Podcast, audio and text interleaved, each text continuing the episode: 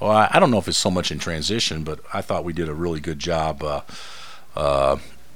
moving the ball the first half. And, of course, we made shots, so everything looks better when you make shots. But we got the ball where we wanted it, and guys shared it. And that's probably the best we've executed so far this year.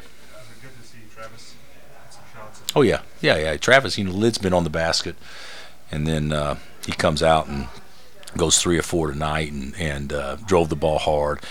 Ben wasn't particularly aggressive after the game started, but he got us off to a great start. And then Travis was probably our best performer throughout the majority of the game. But yeah, it's great. When those two wings are playing well, we'll be a pretty hard team to guard, I think.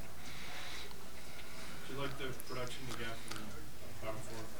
Well, yeah, I did. And the minutes are a little skewed, I know, because of the way the game went. But you look at, those three guys, 29 and 18 is 47 minutes, and they combined for 17 rebounds. So that's pretty good. And of course, Kevin did the best job getting on the glass. How much does it help you moving forward to be able to substitute guys the way you did in the second half and get them some opportunities for moving forward? I hope it helps a little bit because Rio and Andrew would be the two I'd be most concerned about, and they hadn't had a chance to play hardly any at all. So, that was probably good for them. We still got a long ways to go, but also something else that, I wanted to rest our guys as much as possible because we got a short turnaround before the game tomorrow night. How good was your defense and how much was that?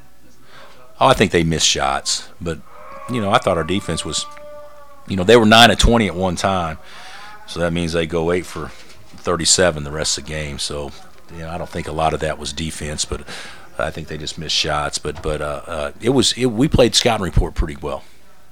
Did Kevin's presence starting out the game help the offense a little bit? Maybe because he knows more about what he's doing, and plus they played zone to start, and Kevin would be our best 4-man zone player. So that we were probably pretty lucky with that. Do you think your team made some significant strides on Thursday tonight? What were the last 3-4 days like you really challenged tonight? Yeah, but see, we've only practiced twice since the Michigan State game. You come back and you do a kind of a slight walkthrough shoot around before we play Chattanooga, and then we take the day off. So we just practiced, Saturday and Sunday before the game today. So we need to practice. But one thing we did do better, I thought we ran offense to score in the first half as opposed to just running offense just because you're supposed to run it. And we picked our spots a little better.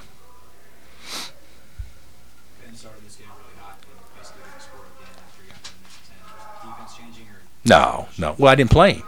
I don't know how many minutes Ben played, but he played 24, and he probably played, 12 of the first 14 or 15 minutes, and we scored all his points, and so he didn't need to score. I don't think it was a defense change. It's just his opportunities just didn't come. What are your impressions of St. Louis? Well, I got to watch. I watched the game tonight, a vast majority of it, and they remind me of Davidson in that they're really physical. They're sneaky physical, and you don't give up easy baskets. You got to make shots against them, and tonight A&M didn't. Their